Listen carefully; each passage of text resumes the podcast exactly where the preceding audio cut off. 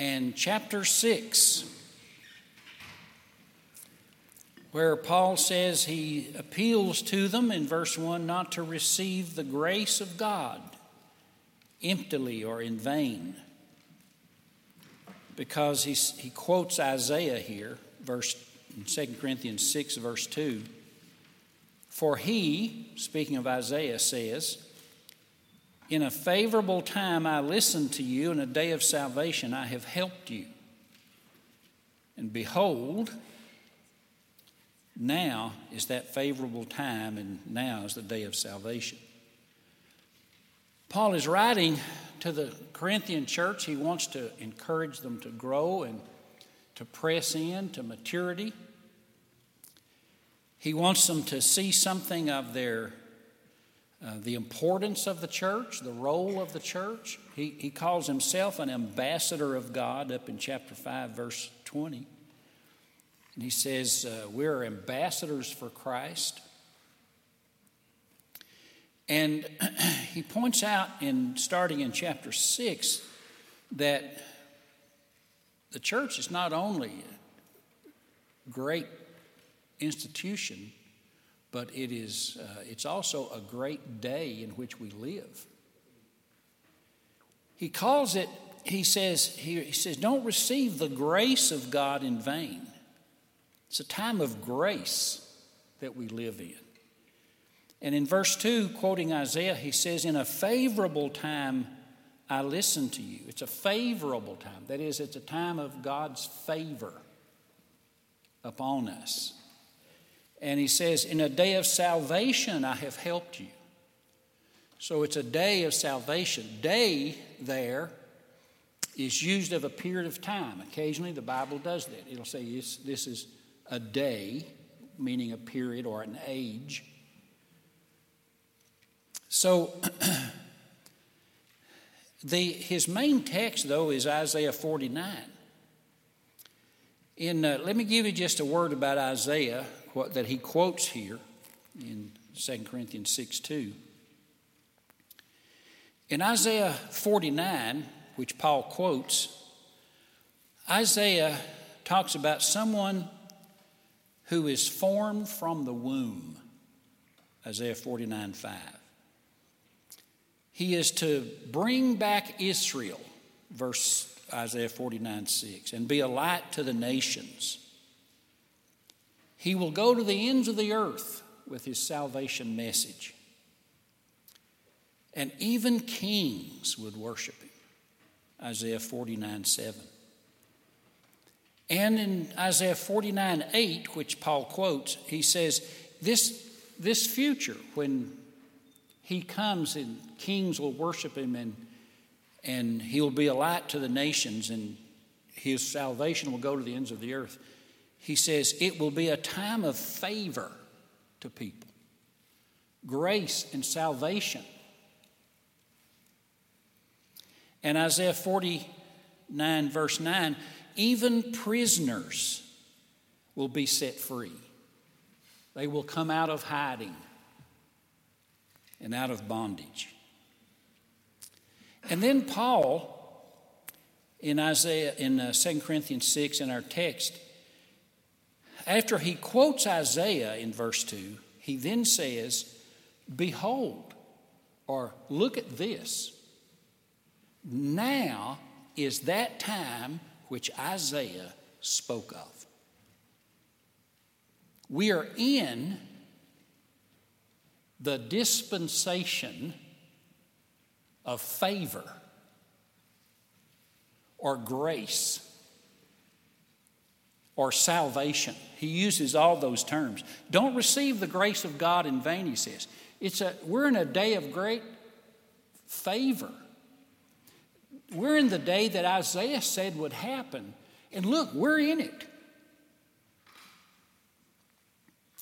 So he says, take full advantage of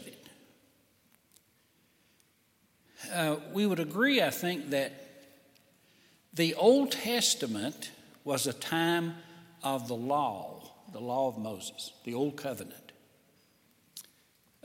Paul in Galatians 3:24 says, the law was our guardian until Christ came But now that faith in him has come, we're no longer under a guardian. In John 1:17, the law was given through Moses, but grace and truth came through Jesus Christ. The law came through Moses, but grace came when Jesus came. So when Jesus came, he opened up a whole new dimension of God's favor and salvation to people. Have you ever read Leviticus? I doubt if it's your favorite book. A lady came up to me this morning in the early service and she said, "Okay, Pastor, okay. My husband and I are reading through the Bible and we just finished Leviticus." What does that mean? I said, "Well, it points to Christ. It's sacrifices that points to Christ." She said, she's Jewish. She said, "I'm so glad we're not under the law." I said, "Amen." And I said, "You know, we can't even read Leviticus, much less keep it, much less obey it." I started to ask for a show of hands. Who's read Leviticus? But I'm not going to do that. I would be very discouraged, I'm afraid. But there are two ages, the age of the law and the age of grace. The time when we were judged by the law and had to keep the sacrificial system and the law of Moses. And then when Jesus came and died on the cross, he introduced this period of favor and salvation and mercy and grace, and we're in it. Hallelujah. So I don't know if you're unhappy today, but you ought to get happy. Think about the day in which you live. We were in the new covenant age. Hallelujah. So that's one reason I appreciate the band getting loud and getting happy and stomping and sweating. You ever seen Bud sweat like he's been sweating the last few weeks? And it ain't even summertime yet. I say good. We ought to. In Ephesians 2:5, we're saved by grace. In Galatians 1:15, we're called by grace. In Romans 11:5, we're chosen by grace. In Titus 3:7, we're justified by grace. Amazing grace. It's the day we live in. Amen. So, looking at this passage, some things just sort of jumped out at me. You know, lessons, you can call them lessons, you can call them observations. But here's the first thing that I noted in verse 2, 2 Corinthians 6, verse 2.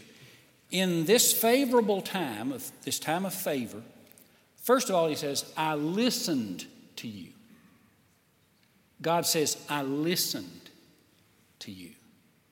This is also a day of answering prayer, where God listens like he's never done before.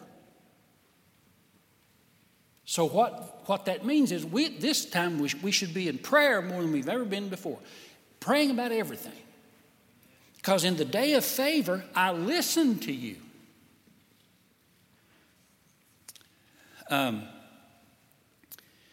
The normal Greek word in the Greek New Testament for listen or hear is akouo. We get our English word acoustics from that Greek word. The sounds, acoustics. This word is epakouō. Epi, E-P-I, is a little prefix that Paul attaches to the Greek word for hear, which means in the middle of something. So God says, "I will hear and be in the middle of it." Like an epicenter. Epakouō. I will hear and I will be right there in the middle of it. God will show up in his power and in his presence. I have a computer program that you can type in the Greek word and it will give you every place in the New Testament where that Greek word is used. And so I typed that in. I want to see where else is that Greek word used. And it pulled up 0. This is the only place in the New Testament that this word, in a favorable time, I heard epakouō. Paul seems to have put a unique word together to describe the power of God's presence in answer to prayer in this age of grace.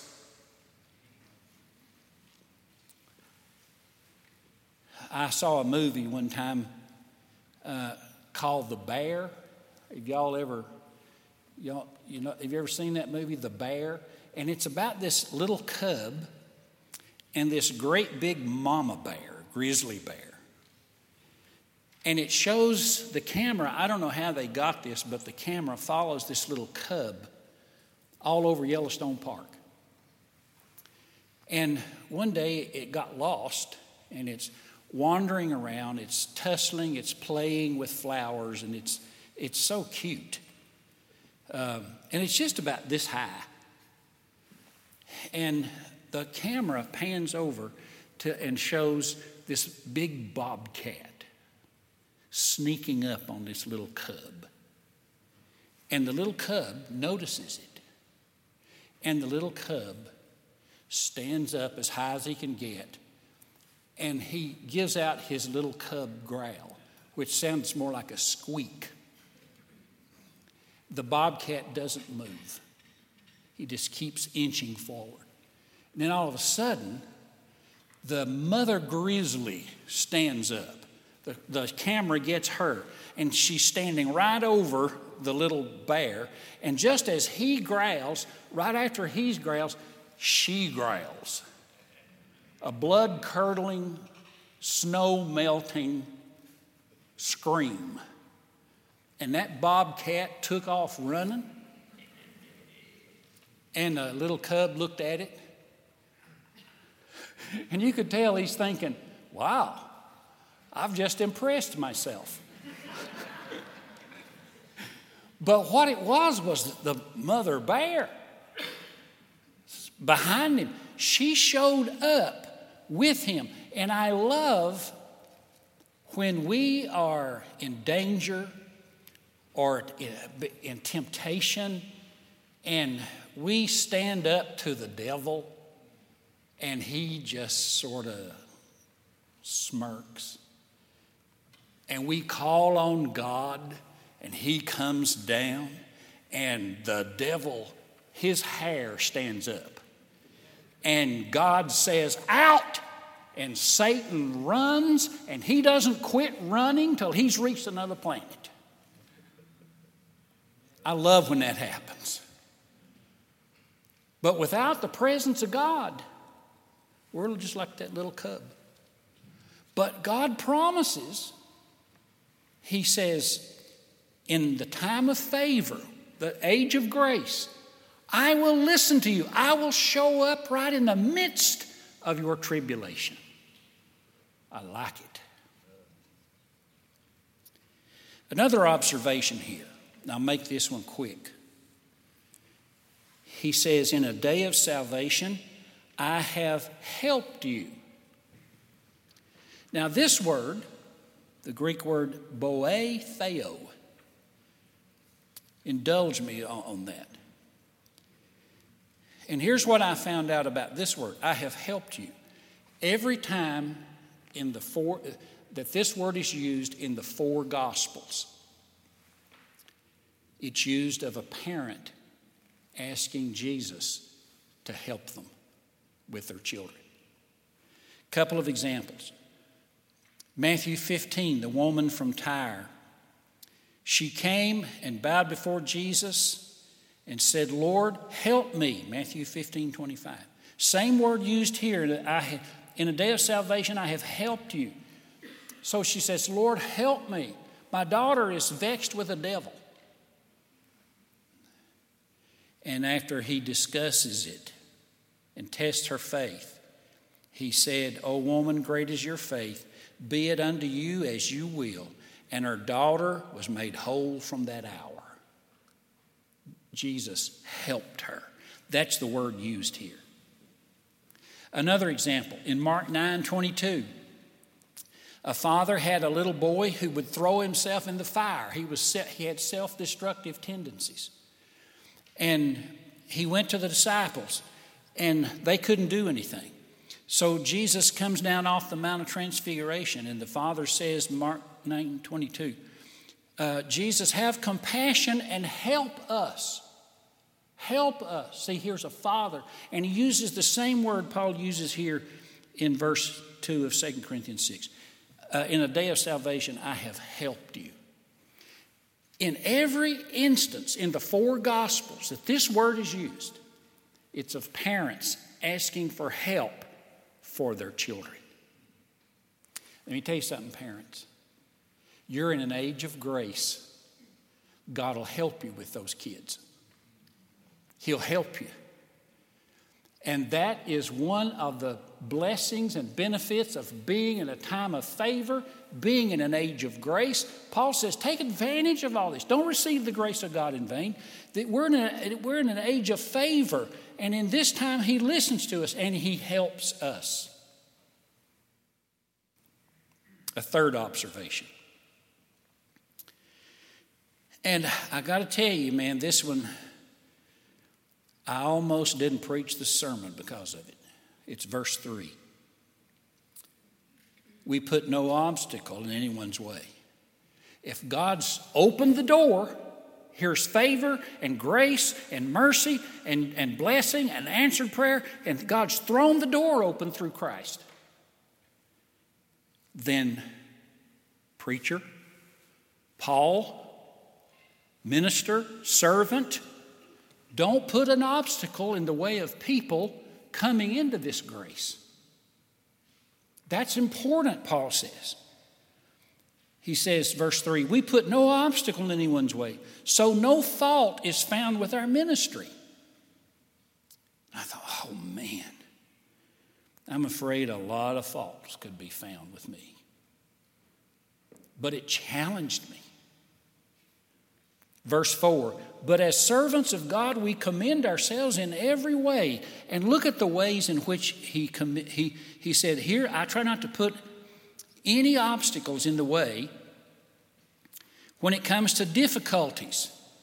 Look at what he says in verse 4. By great endurance, afflictions, hardships, calamities. In verse 5, he mentions hostilities in ministry, beatings, imprisonments, riots. And look at the restrictions he put on himself.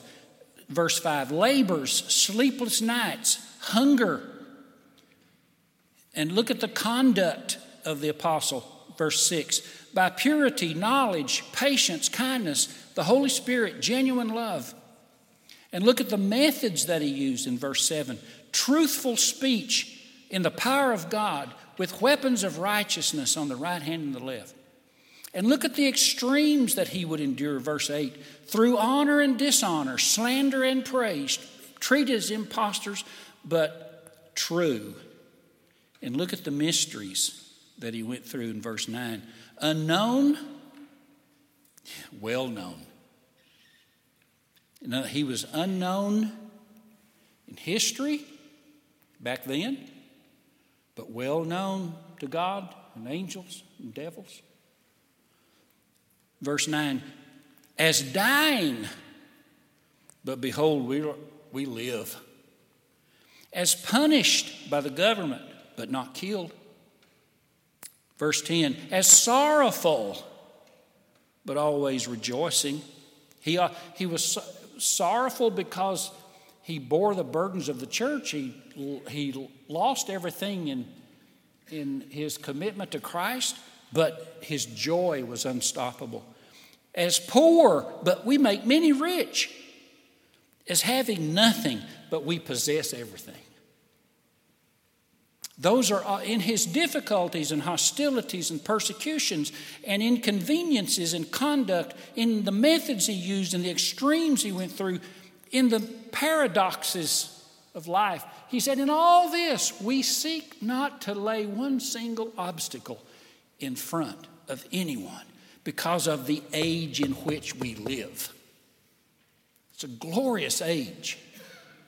We must put up with everything in order that the age of grace have its full impact.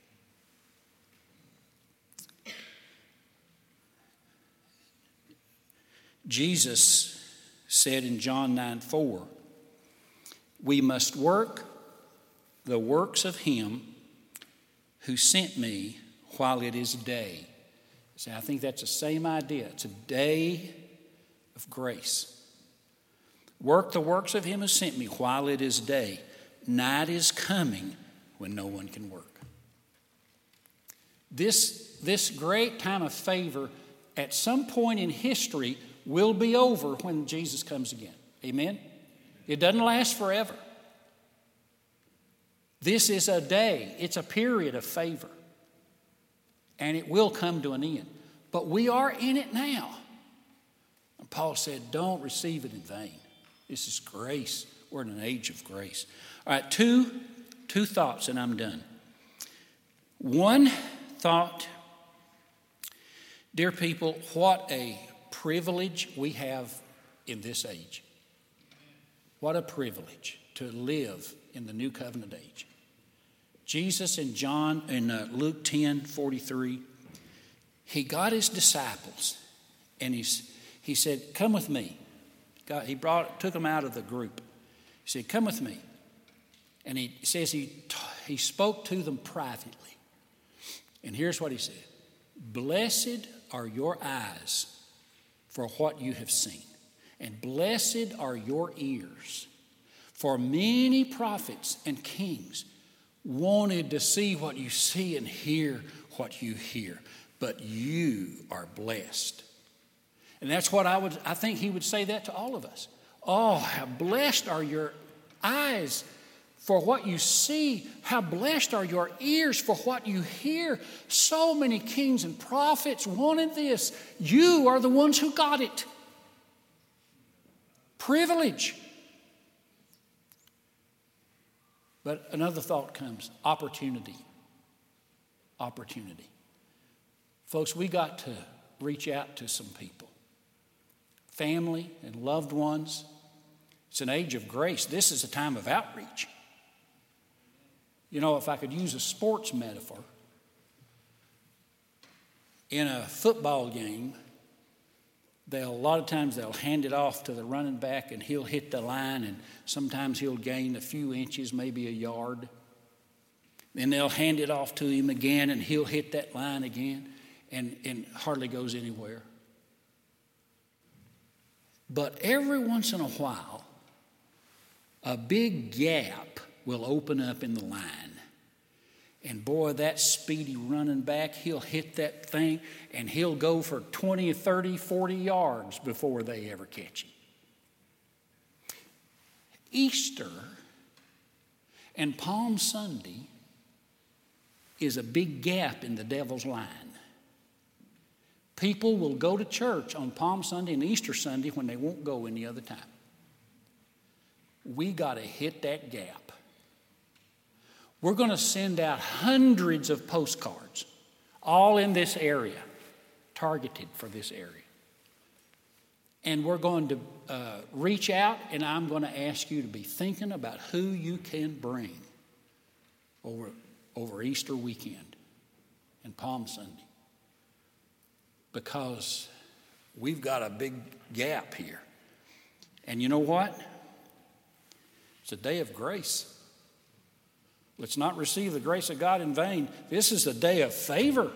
God can favor us. Let's take full advantage of the opportunity. And Easter is a great Sunday to do it. I appreciate you, church. I appreciate you. Some of y'all are just have made such progress and just growing in your faith, it thrills my heart. And I praise God for you. I want to gather all of you in. Say, who you going to bring Palm Sunday and Easter Sunday morning? Amen. And we'll have a glorious service. But if we can get him settled down enough in order to sing, he'll lead us in a worship that will bless your socks off. Next 2-3 weeks, let's be praying. Ushers, you come and let's worship with our tithes and offerings this morning. Bow with me as we pray. Heavenly Father, as we conclude this morning, we worship you with our gifts. Thank you for the day we live in. Thank you for placing us in this strategic time, as Esther said, for such a time as this. Oh, what a time.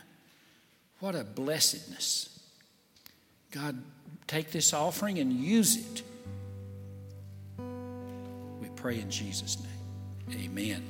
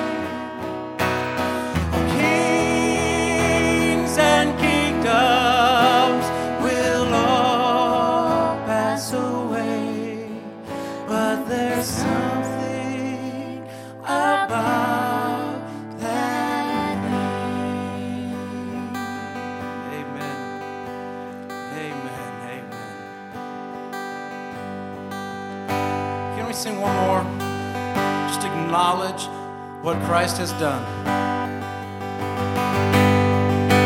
Here, sing with us. What is our hope in life and death? Christ alone, Christ alone. What is our only confidence? That our souls to Him belong. within his hand. What comes apart from his command, and what will keep us to the end? The love of Christ in which we stand. Oh, sing hallelujah, our hope springs eternal. Oh, sing hallelujah, now and ever we confess Christ our hope and life and death.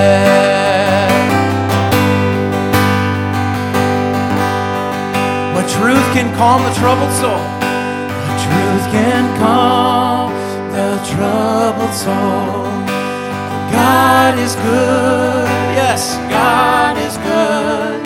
There is his grace and goodness known in our great Redeemer's blood, who holds our faith when fears arise, who stands above the stormy trial, who sends the waves that bring us nigh unto the shore, the rock of Christ.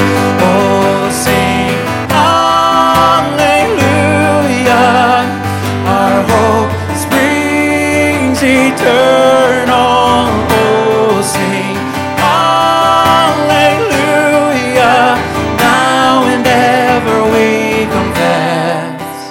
Christ, our hope and life and death.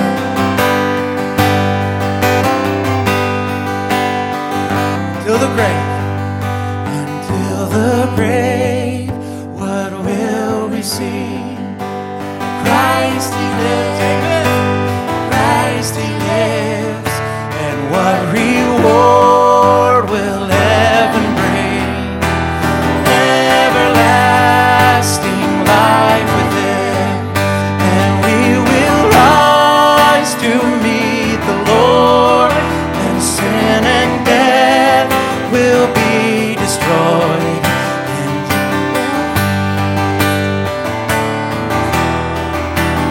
Christ is ours. Sing it up. Oh, sing eternal. Oh, sing hallelujah, now and ever we confess Christ our hope and life and death. Oh, sing hallelujah, our hope springs eternal. Oh, sing hallelujah, now and ever we confess Christ our hope and life and death. Now and ever we confess Christ our hope and life and death. Amen. All glory to Christ alone.